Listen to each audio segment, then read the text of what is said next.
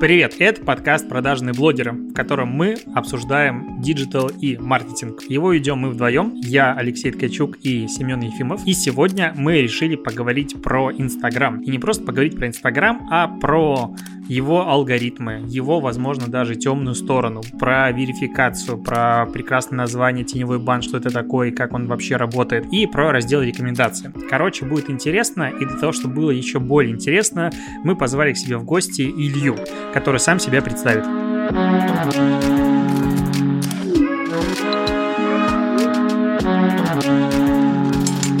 Здрасте, меня Илья зовут. Вот, по, по роду деятельности основному я занимаюсь разработкой и дальнейшей продажей мобильных приложений, в частности языковых, и интернет-сайтов, связанных с обучением. Но как хобби одно из моих занятий – это продвижение, собственно, и маркетинг моей жены в Инстаграме на таком достаточно восемнадцать плюс жестком контенте. Вот, оттуда, в принципе, и какие-то знания, которыми, надеюсь, сегодня по ходу подкаста получится с вами поделиться. Я был в гостях у Вики. Мы даже писали с тобой такой формат интервью, обучения про Инстаграм, где отвечал на вопросы и так далее.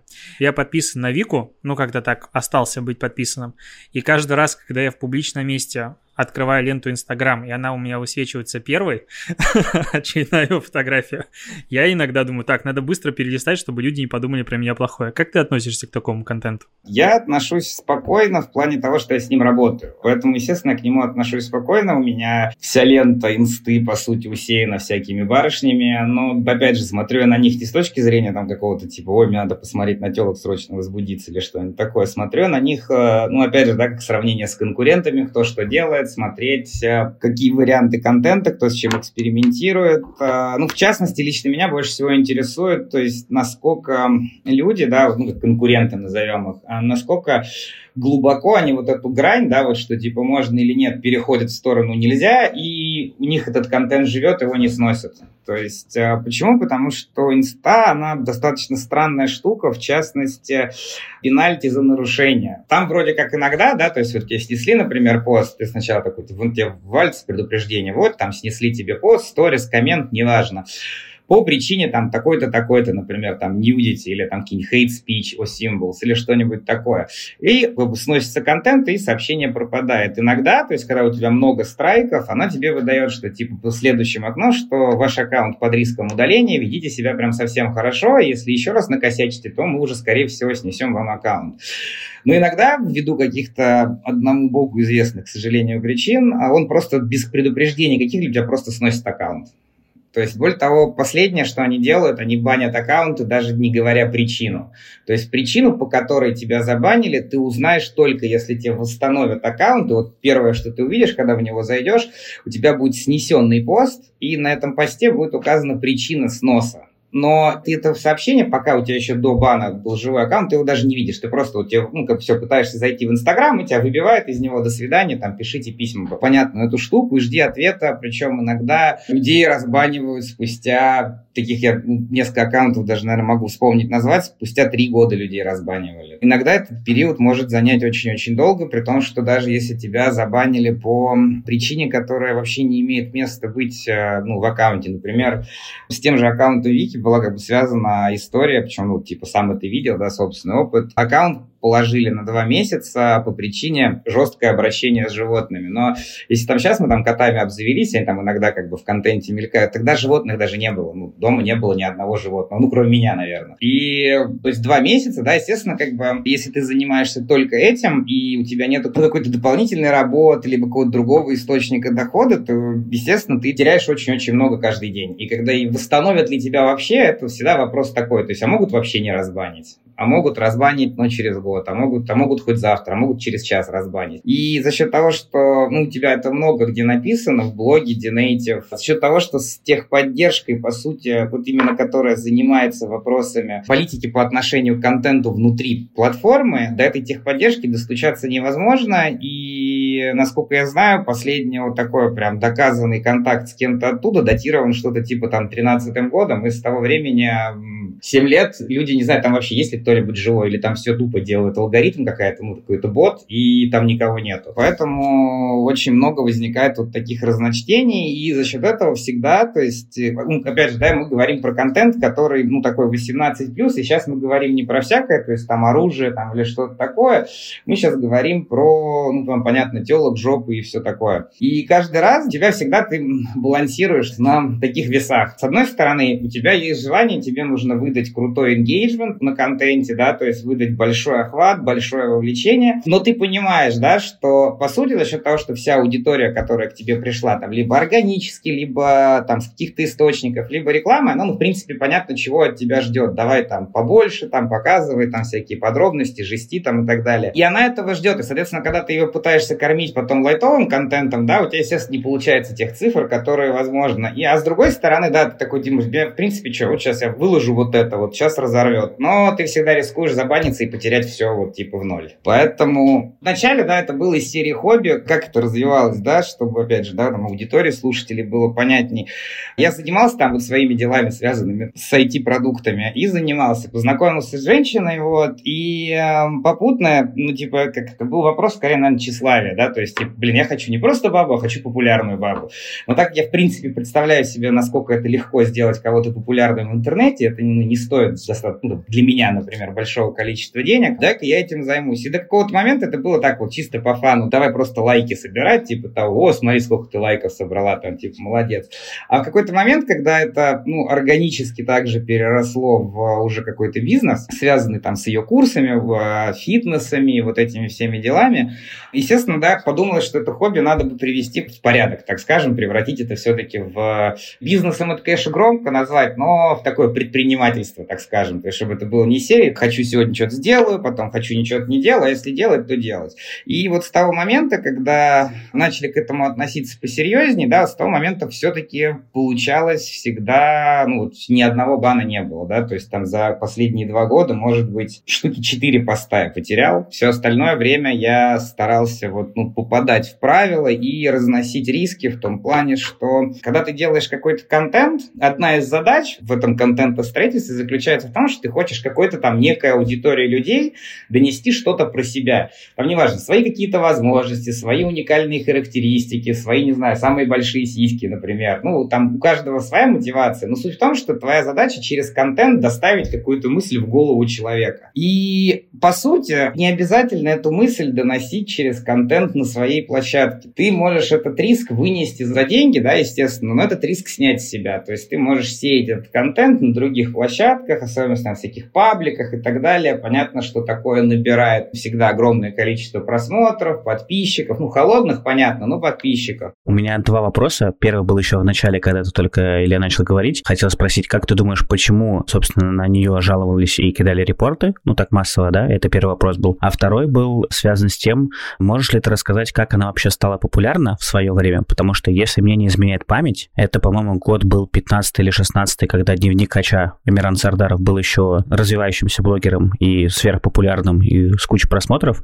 И, по-моему, она попала в одно из его видео. Я могу ошибаться, ты меня поправь, пожалуйста. И, по-моему, после этого к ней пришло большое количество аудитории. Я в том числе заходил. И я помню, я смотрел этот контент, и я был в числе тех, кто такой сидел и думал, господи, кто вообще это может читать? Ну, то есть, я понимаю, что, скорее всего, это был, как ты сказал, некий перформанс, и она просто своим таким откровенно там вызывающим, да, хамским и некультурным поведением привлекала к себе внимание. Просто казалось, что на тот момент это было просто очень странно, и человек был больше похож на фрика. Вот сейчас я зашел посмотреть телеграм-канал, я изменения вижу на лицо по сравнению с тем, что я просто за человеком долгое время не следил. Инстаграм, к сожалению, закрыт, я не могу сейчас посмотреть фотографии, но потому что вижу в телеге, кажется, что, как ты и сказал, вот это обеление образа, да, то есть оно все-таки произошло. Так ли это на самом деле? Про первый вопрос касательно жалоб. Да хрен его знает. Я, не, честно говоря, не думаю, что это легко и просто сделать какую-то координированную атаку репортов на аккаунт, причем достаточную, чтобы его положить без каких-либо видимых нарушений. Почему так думаю? Потому что пару раз пытался сделать подобное с кое-какими товарищами, и пару раз это не вышло, потому что, видимо, потому от такого все-таки есть какая-то защита. Либо, не знаю, в то время, когда я конкретно этим этим занимался, были, возможно, какие-то живые модераторы онлайн, которые видели, что репорты идут на аккаунт, который явно, ну, живой, типа там ничего такого нету. Но я думаю, что это просто, ну, какие-то ошибки алгоритма, да, то есть в плане того, что... Не, иногда были, да, уместно, то есть иногда было уместно, иногда были баны за перегиб откровенный, а иногда были баны, что вот, ну, явно какая-то то ли ошибка алгоритма, то ли, может быть, модератор чего-то там вкурился на том конце, я не знаю, но... видимых вот в обозримом поле причин логичных, которых под это подвести, я не вижу. Касательно второго вопроса, не, было не так. Более того, что «хочу», мы попали случайно, и уже после всего этого, после начала, и попали случайно, каким образом мы ездили на эм эр вэ для бэ эм вэ снимать что-то там, рекламу какую-то для них, для бэ эм вэ Motorrad. Видимо, они что, они там использовали какую-то часть того материала, который они там, видимо, наснимали, попросили. Почему-то бэ эм вэ-шники больше просили, чтобы что-то с ними сделать, чтобы попасть в кадр. И все. Но оттуда, честно говорю, не пришло никого. Да и вообще из моей, честно, вот работы вот личной, сколько я не работал, не пытался с блогерами, с какими-то, да, в каких-то вот форматах выступать, чтобы это привело хоть какую-то аудиторию, в моем понимании значимую, хотя бы там, ну, не знаю, пару-тройку тысяч человек. Был только один удачный опыт, действительно, когда она сходила на шоу «Подруги», вот на Ютубе есть. И вот оттуда, да, оттуда пришло тысяч тридцать прям очень-очень качественной молодой женской аудитории, потому что, типа, для нее ЦА женщины, а не мужчины. В этом еще сложность есть некоторая. Очень мне интересен твой опыт борьбы с алгоритмом. Такой небольшой контекст. Давай поговорим про теневой бан, так назовем. Есть разные мнения на рынке по поводу его существования и несуществования. Я и ты, я думаю, верим в то, что он как бы существует, но просто это немножечко не то, что общепринято считать, что есть какие-то там, типа, если ты дублируешь хэштеги, еще какая-нибудь хрень, то тебе срочно же приходит Инстаграм и говорит теневой бан. Нет, это, по сути, алгоритм, который пытается защитить сообщество от контента, который он считает не совсем корректным, чтобы люди его видели, а именно вирусный.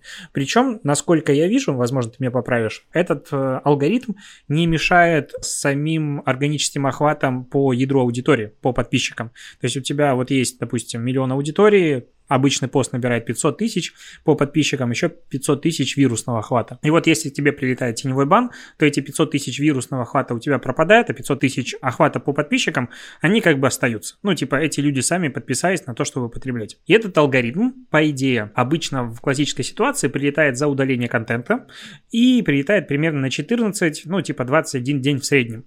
Но, насколько я знаю, у тебя он был полгода или нет? Больше. В этом случае я пока не слышал успешных кейсов того, каким образом можно было бы достать аккаунт из отсутствия рекомендаций, то есть вас там не было. Чего вы делали? Как это получилось? Расскажи свою борьбу. Начну с того, что, да, про шэдоубан две копейки ставлю, что, да, как ты правильно сказал, это алгоритм, который защищает сообщество новое, да, то есть от того, чтобы туда не попало как какое-то типа страшное зло в виде запрещенного контента. Но опять же, этот алгоритм не работает таким образом, чтобы ограничить тебя как потребителя контента. И да, действительно, если ты подписан на человека, который там, пускай вообще полную жесть творит, да, ты все равно будешь видеть его контент нормальный, вот твое вот ядро аудитории набрано, оно будет один фиг его получать, видеть, и все нормально. Просто если действительно аудитория по каким-то причинам не видит контент, это значит, что просто ты перестал делать что-то интересное, и алгоритм просто гасит твои посты все просто как неинтересные. Ну, условно, выложишь у себя в профиле фотографию цветочка с фразой, типа, там, не знаю, цветы хорошо, она же ничего не наберет, потому что, ну, нерелевантно абсолютно к аудитории. Касательно чего делали и как вообще бывает. Бывает по-разному. Он появился, этот шэдоубан, очень давно, в какой-то момент ты на него просто забил, в плане того, что ну нет органического прироста и нету, значит, значит прирост будет дальше только платный, короче. И долгое время жил в этих правилах. Потом в какой-то момент почесался, подумал, не, надо как-то это дело решать, все-таки интересно получать вирусный охват, потому что он все-таки плюс-минус релевантный той аудитории, которая есть у тебя уже набрана, и, соответственно, она более вовлеченная, чуть получается легче монетизируемая, ну и со всеми вытекающими. Соответственно, началось с того, что типа просто с теми вот, кто, ну, коллеги, так скажем, по цеху, кто занимается чем-то подобным, начал спрашивать, а что, как у вас, да? Сначала у меня была мысль о том, что вплоть до того, что галка от этого должна как-то спасать. Поговорил с женщиной, которая галка, более того, аккаунт американский, у нее там вообще пожизненное. То есть она никогда, говорит, ну, как, как она сказала, с хренами это дело доказала, что там за несколько лет у нее охвата из интересного не было никогда ноль. Причем, что она все время была на открытом аккаунте. Как я понял своими последовательностью событий, которая по итогу вытащила аккаунт из этой жопы, есть только один рецепт – ждать, пока у тебя спадут все страйки, пропадут в аккаунте. Сейчас они немного переделали меню, там, где заходишь в меню Инстаграма, настройки, помощь, там вот есть обращение к суппорту, и там есть эти страйки и твои репорты на кого-то. И раньше было как? Они сейчас его поправили, теперь по-другому. Раньше было как, что через три месяца у тебя страйк полностью пропадает. О нем даже уведомление пропадает, то есть там не, не видно, что он был. Вот так и, и вот шэдоубан снимается тогда, когда у тебя вообще нет ни одного страйка, то есть прям вот чисто. Каждый последующий страйк, то есть если у тебя вот висит один, ты получаешь сверху другой, то этот срок, он продлевается. Последний, вот который был, страйк, который я ждал снять, он три месяца висел. До этого они иногда пропадали через месяц. Соответственно, ты все глубже, глубже, глубже, глубже, но в основном основная ошибка вообще всех, кто страдает от этого, в том, что если они сделали нарушение, они такие типа, ну ладно, это там типа этот контент не заходит, его нельзя брать, значит, возьму вот какой-то похожий, выставлю, и все будет окей. Потом через некоторое время они, ну, в погоне, вот, да, вот о чем мы вначале говорили, вот это вот баланс, да, в погоне за большим вовлечением они начинают рисковать, получают еще один снос, потом еще один снос и загоняют себя тем самым глубже, глубже, глубже, глубже.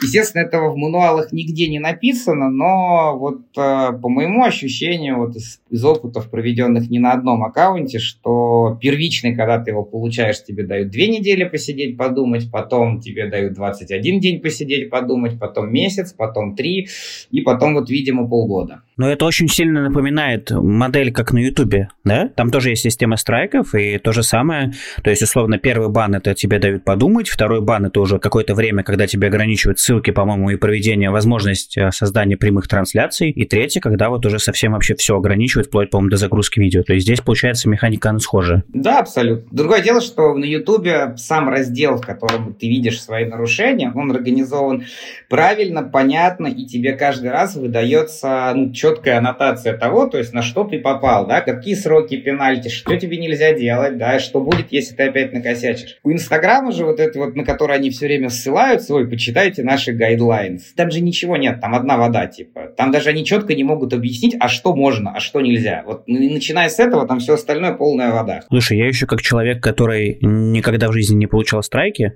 и который не знаю, как они выглядят, можешь рассказать примерно вот структуру, что это из себя представляет? И я же правильно понимаю, что там внутри, когда вот этот сам страйк ты заходишь, внутри нет никаких, как ты уже сказал, ни рекомендаций, ни советов по тому, как что нужно улучшить, как нужно доработать. И получается, человек находится в неком вакууме, вакууме, его просто предупредили, но что сделать для того, чтобы там, не знаю, поспособствовать быстрейшему восстановлению аккаунта и так далее, вообще, ну, никакой информации об этом нету, да? Вообще нет, более того, там даже не всегда, не у каждого контента будет указана причина его сноса, то есть, например, у сторис у них не пишется, когда ты потом посмотришь, ты даже будет не написано за что, то есть просто, типа, контент удален и все, то есть даже не будет написано за что нарушение.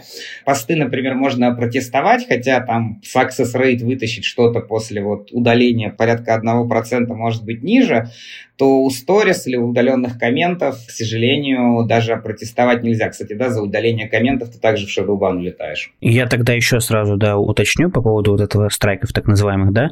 Вот ты сказал, что максимально это когда уже, например, там до полугода, да, я правильно понимаю? Скажи, пожалуйста, как это вообще проходит? Я правильно понимаю, что просто аккаунт пропадает из интересного или, например, охваты тоже начинают падать и как это вообще проявляется все? Касательно падения охватов, вопрос правильно Алексей сказал, он вопрос спорный, в плане того, что за счет того, что у тебя нелинейные охваты у твоих постов всегда, причем даже если ты всегда попадаешь в контент, какие-то посты лучше, какие-то меньше, ты не можешь четко сказать, за счет чего у тебя подрезали охват.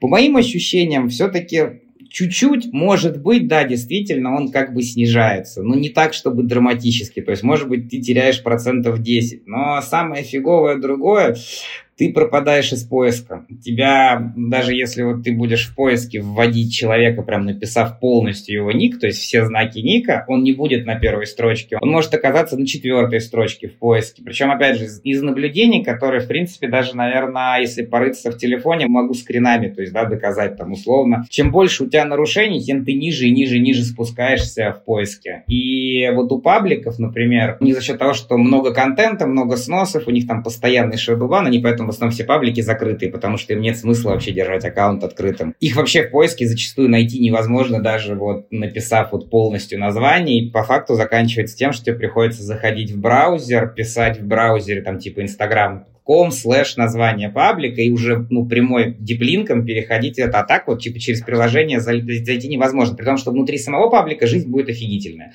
То есть там охваты, просмотры и так далее. Леша, у меня тогда, наверное, к тебе вопрос на эту тему. У нас просто есть много экспертов, которые говорят, что теневого бана не существует, но вот все то, что мы сейчас от Ильи слышим, говорит об обратном, да? И, соответственно, на твой взгляд, как человек, который все-таки в Инстаграме уже давно и в нем разбирается, почему сама соцсеть публично никогда не говорит о том, то, что теневой бан существует, и почему всячески от этого открещивается? Вот почему? Хотя по факту, по всем признакам, это вот тот самый настоящий теневой бан. Ты знаешь, я помню вот момент появления теневого бана, и когда-то я тоже говорил о том, и достаточно громко говорил, приводил аргументы, что теневого бана нет. Но когда эта вся история появилась, это было прям очень давно, и я не уверен сейчас, ну, как бы отматывая назад, там, три года назад, четыре, что тогда он реально был. Тогда авторы контента, а в Америке хэштеги очень, ну, как бы популярны, дают трафик, в отличие от нашего, как бы, стран, они заметили, что их нет в поиске по хэштегам. А фишка в выдаче хэштегов, что она немножечко персонализирована. И типа, если мы сейчас зайдем все вместе в хэштег, допустим, пить, или что-нибудь еще, у нас топ постов будет отличаться, он может отличаться. И это там все равно работает алгоритм. Люди не находили себя ни в лучшем, ни в последнем. Возможно, в тот момент как раз-таки либо был внедрен алгоритм, либо на это обратили внимание, и все начали кричать про теневой бан.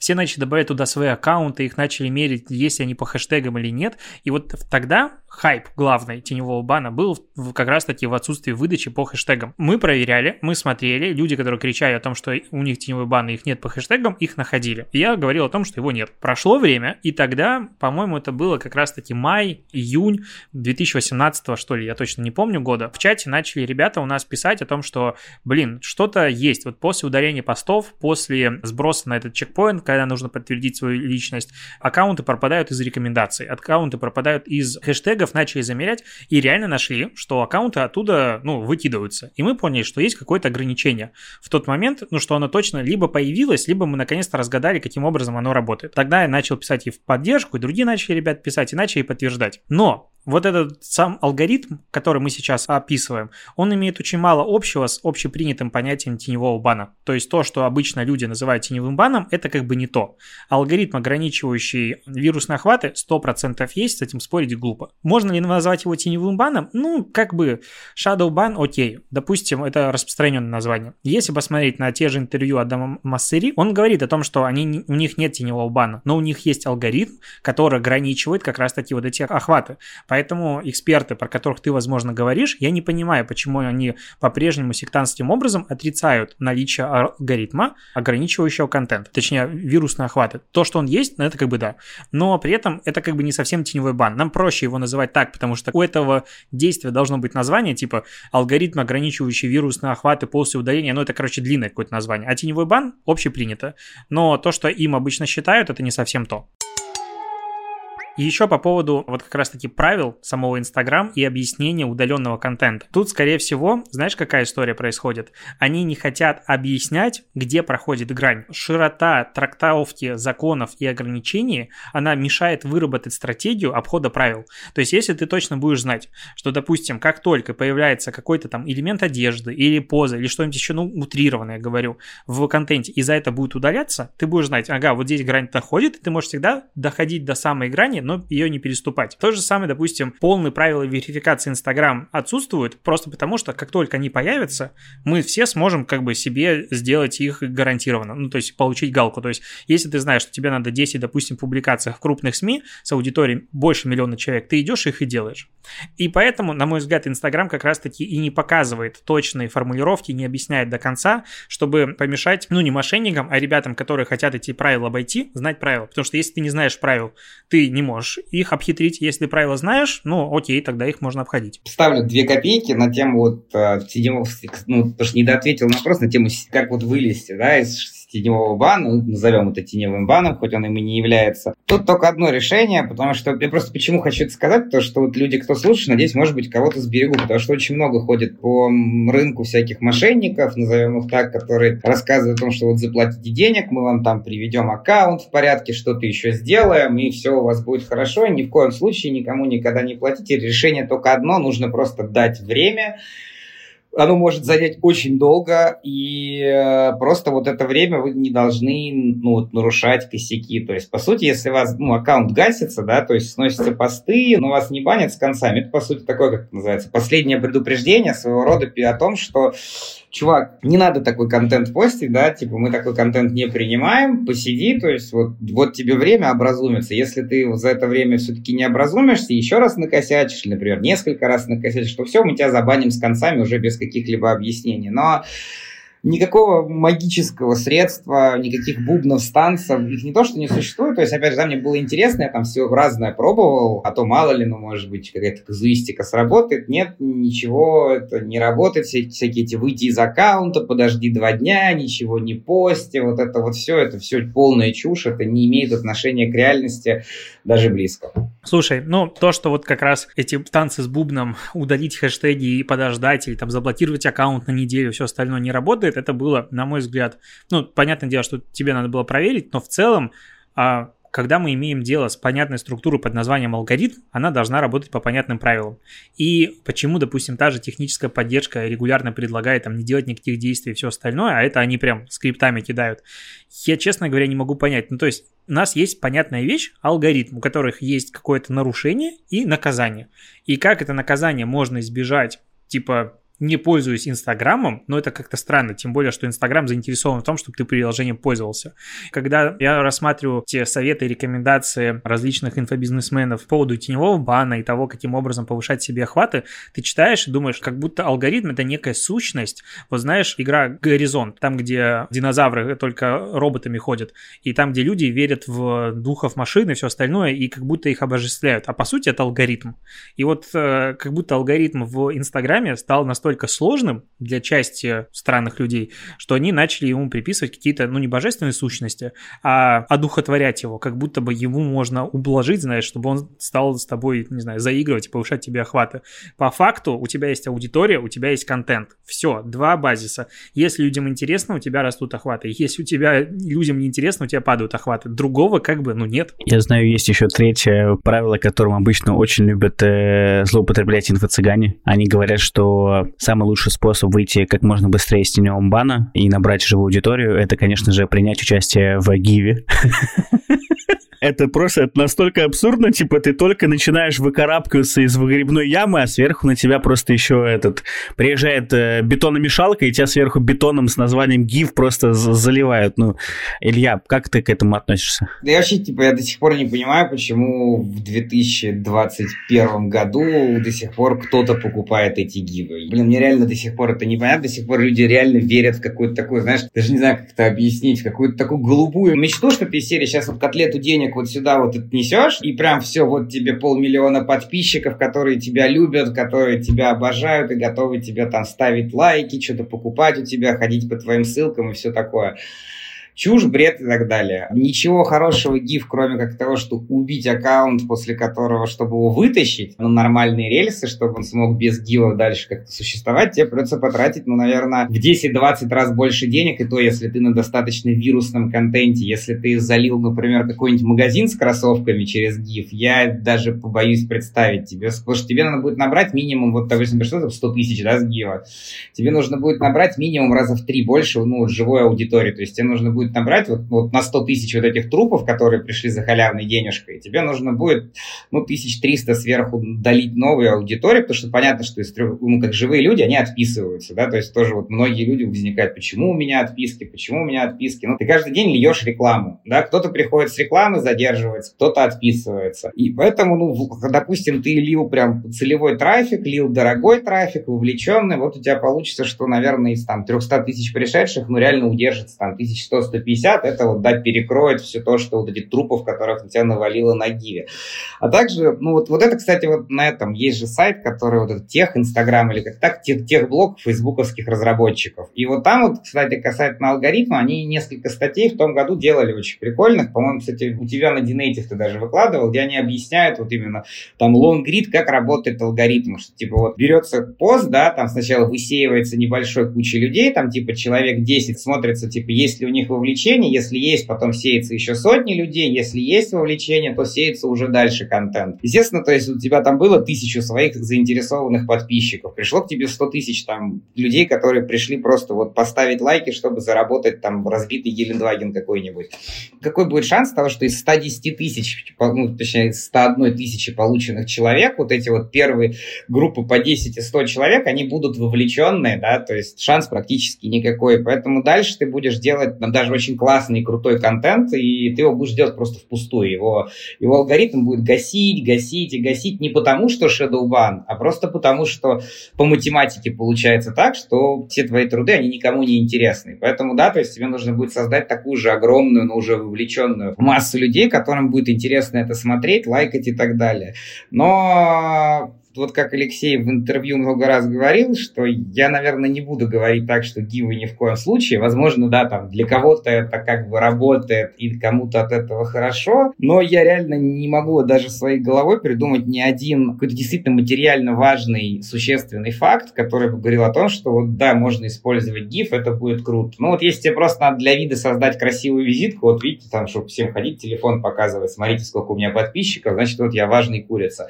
Если вот такая цель, туда, наверное, это катит. Если цели какие-то другие, или есть надежда эту аудиторию вовлечь и потом ей что-то продать, я сомневаюсь. Для кого хорошо гивы, надо понимать, для мошенников. Почему? Потому что люди, которые приходят в надежде получить ключи от машины, вытаскивая шанс там один к ста или один к двумстам тысячам, да, потому что понятно, что, скорее всего, эту машину ее даже нету. То есть это кто-то сфоткал просто свою тачку, говорит, да, я якобы там ее разыграю. Это люди ведомые, они действительно ведутся на, вот, скажем так, на всякие чудеса. И потом вот этой аудитории продавать всякие, заплати там вот сюда десять тысяч, через месяц будет доход икс сто, или там заплати вот сюда пять тысяч рублей, я научу тебя зарабатывать там миллиард рублей через месяц за день. Просто будешь каждый день приходить в банк, у тебя вот все, дальше твоя жизнь будет состоять из того, что ты будешь в сбербанковский банкомат вставлять карточку, и тебе туда будут капать бабки. Только заплати денег.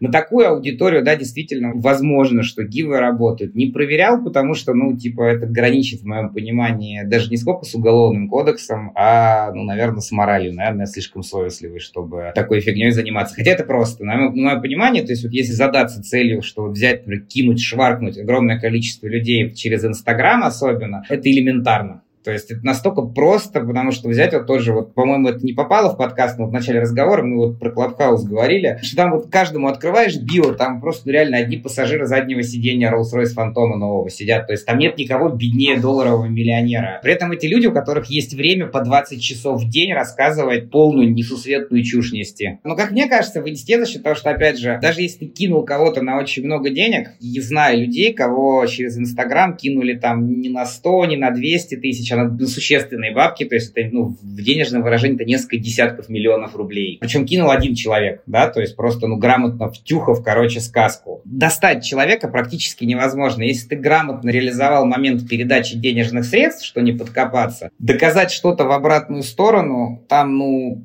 практически невозможно. Поэтому в инсте такое большое количество мошенников и есть. Потому что если, например, из того же Гугла, потому что у Гугла, то есть Ютуба, у Гугла есть штаб-квартира в Москве, И наши следственные органы, они, ну, в принципе, им есть хотя бы куда подать заявление, да, там, типа, дайте данные по вот этому аккаунту и так далее, тому подобное. Фейсбуку на этот рынок, наш вот этот, как сказать, русскоговорящий рынок, он давным-давно по каким-то причинам положил болт.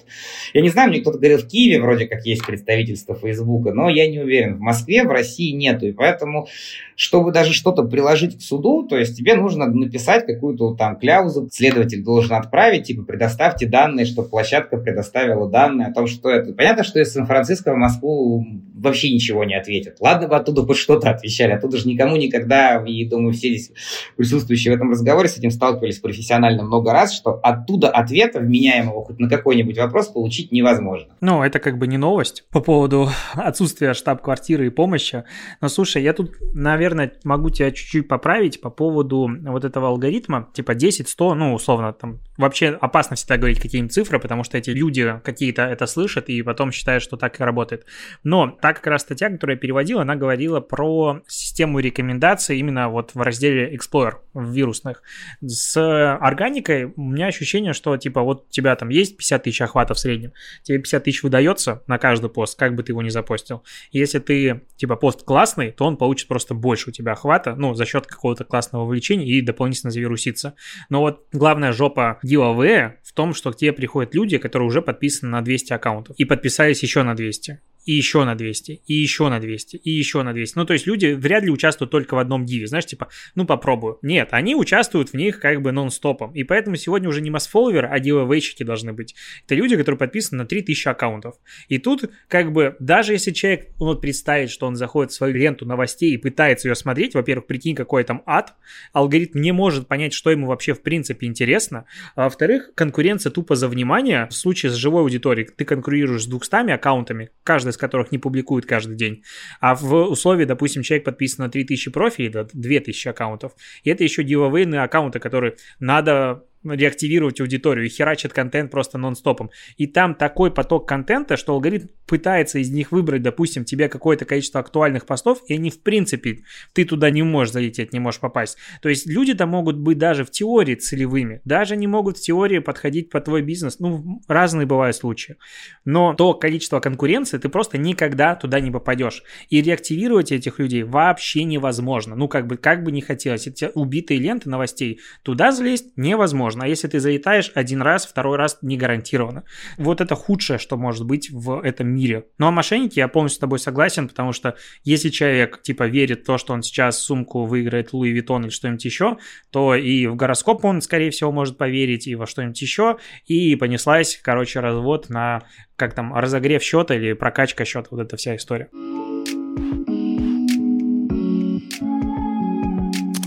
Спасибо, что дослушиваете наш подкаст. Напоминаю, три важнейшие вещи. Во-первых, у нас есть Patreon, на котором выходит анкат, необрезанная версия этого подкаста.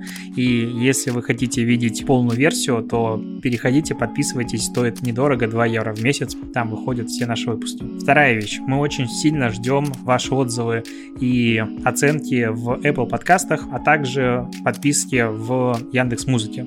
И третья важнейшая вещь, на мой взгляд, ради которой записан этот подкаст, что он выходит на бесплатной безлимитной платформе для подкастеров мэйв точка диджитал, ссылка на которую будет в описании.